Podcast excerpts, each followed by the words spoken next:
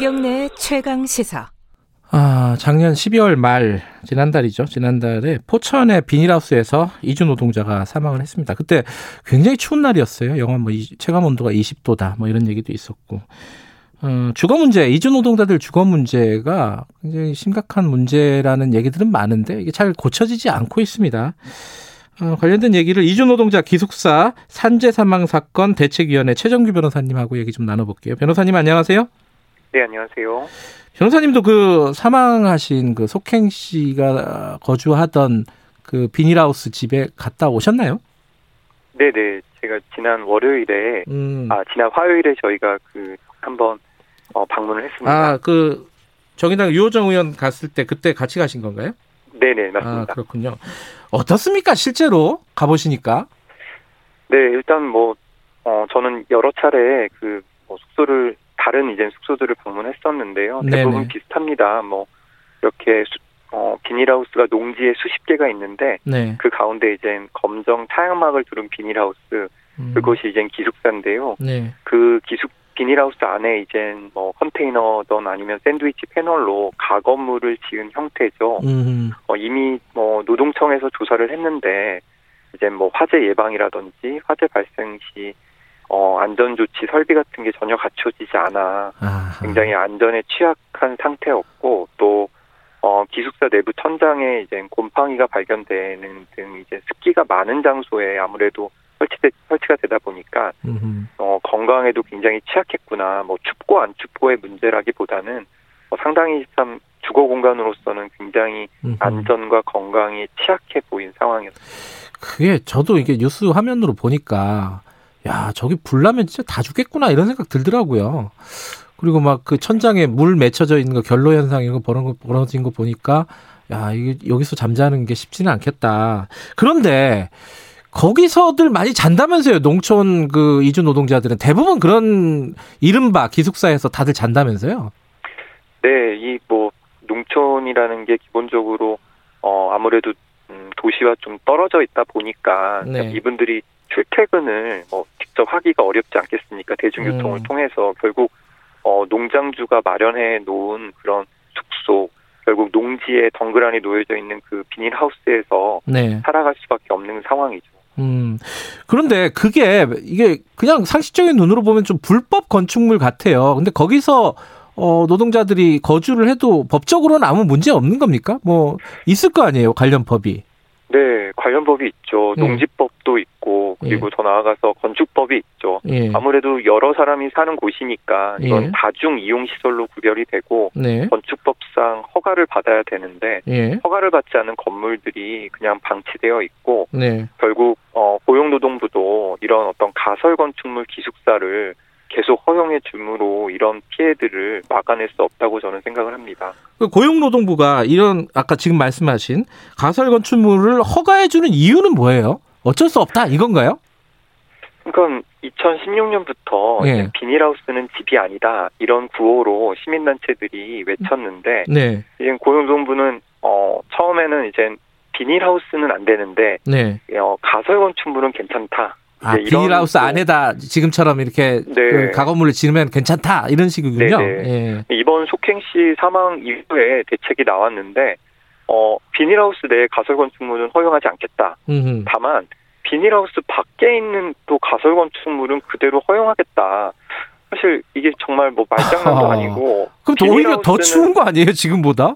네, 맞습니다. 비닐하우스를 어. 이렇게 문자적으로 해석할 게 아니라 예. 이런 임시 어떤 건축물을 사실 숙소로 사용하는 것 자체에 대한 문제 제기인데 네. 뭐 비닐하우스 내냐 바뀌냐 가설 건축물 뭐 이런 식의 허용을 계속 방치하는 것 자체가 네. 저희는 네. 고용노동부가 이 문제를 해결할 의지가 과연 있는지에 대해서 의문을 제기하고 있습니다. 이게 그 어, 노동자들이 따로 뭐 기숙사를 어, 구한다거나 아니면 뭐 공동 기숙사를 뭐 마련해 준다거나 이 사용자들이 뭐 이런 방법은 현실적으로 불가능한 거예요?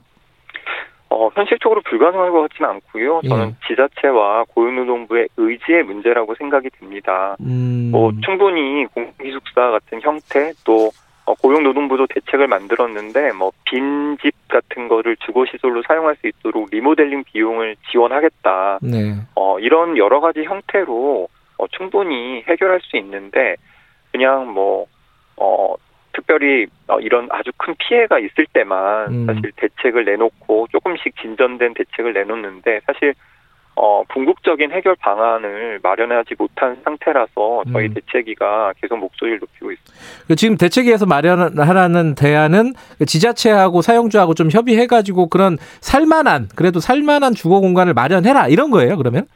네 그렇습니다. 저희가 뭐 사실 농장주분들도 많은 또 우려를 표하고 계시는데 저희 네. 대책위는 대책이던 뭐 이주 노동자 인권도 중요하지만 또 농촌의 현실을 아예 무시하는 건 아니고요. 그럴 수 있죠. 당연히 예.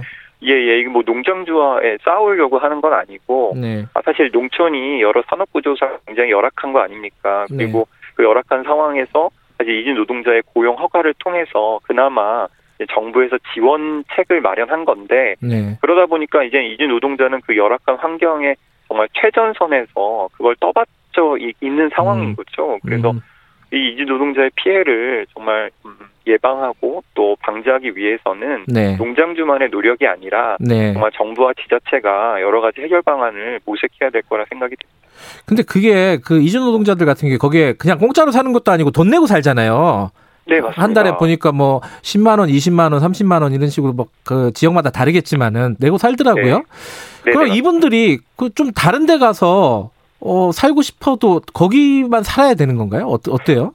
아니요, 아니요. 거기서 살 이유가 전혀 없죠. 제가 음. 속행 씨의 음. 사망을 보고 저희 대체위가 가장 가슴 아파했던 게 사실 속행 씨의 그 기숙사는 네. 어, 농지는 사실 도농 복합적인 도시였기 때문에 걸어서 네. 한 10분, 5분만 나와도 사실 어, 원룸을 구할 수 있고 그러니까요. 원룸의 네. 가격이 월 30만 원 정도밖에 되지 않았습니다. 그럼 음. 결국 이분들 지금 뭐 한 달에 10만 원, 20만 원을 다섯 명이서 거의 100만 원을 냈다는데 음. 그 100만 원을 정말 모아서 어 정말 원룸을 구할 수 있었으면 정말 이런 문제를 방지할 수 있었을 텐데 아쉬운 건 사실 정보가 제대로 이분들한테 제공되기가 어렵고 또 더 나아가서 어 아무래도 그 건물주들이 이 외국인들에게 숙소를 이렇게 월세 계약을 맺는 거에 대해서 상당히 부담을 많이 느낍니다. 왜냐하면 갑자기 연락이 두절된다든지 음. 연락이 잘 안 될 경우에 방을 빼기가 쉽지 않기 때문에 그래서 예. 더더욱 농장주가 어 사실 기숙사라는 건 회사 기숙사는 회사가 만들어서 네네. 네. 사실 제공하는 거잖아요. 그래서 네. 어, 지금 그 속행시 동료들 그 네 명은 어 고용 그 농장주가 마련한 외부 연립 기숙 기숙사를 음. 지금 제공받고 있거든요. 그러니까 음. 충분히 가능한 가능하다. 일이었을 텐데 예. 농장주들이 사실 어 월세를 받아 먹, 받, 받는 거죠. 그러니까 음. 어 그거를 또 급여에서 그냥 공제시키고 예. 그래서 결국 노동자 입장에서는 어, 내가 그냥 원하지도 않는 기숙사비가 공제되는 그런 음. 상황이 초래되고 있습니다. 그러니까 이게 하려면 지금으로도 지금도 충분히 가능한 일인데 살만한 공간을 마련하는 것이 그게 네네. 아무도 신경을 안 썼다 이런 느낌이 드네요. 말씀을 들어보니까요. 네네, 저는 그렇게 생각합니다. 알겠습니다. 여기까지 듣죠. 고맙습니다. 네, 감사합니다. 이주노동자 기숙사 사망, 산재 사망 사건 대책위원회 최정규 변호사님이었습니다. 5918님이 살만한 곳에서 살고 싶은 건 사람이라면 매한가지입니다. 똑같이 사람 대, 대우해주는 게 맞다는 말씀 보내주셨습니다.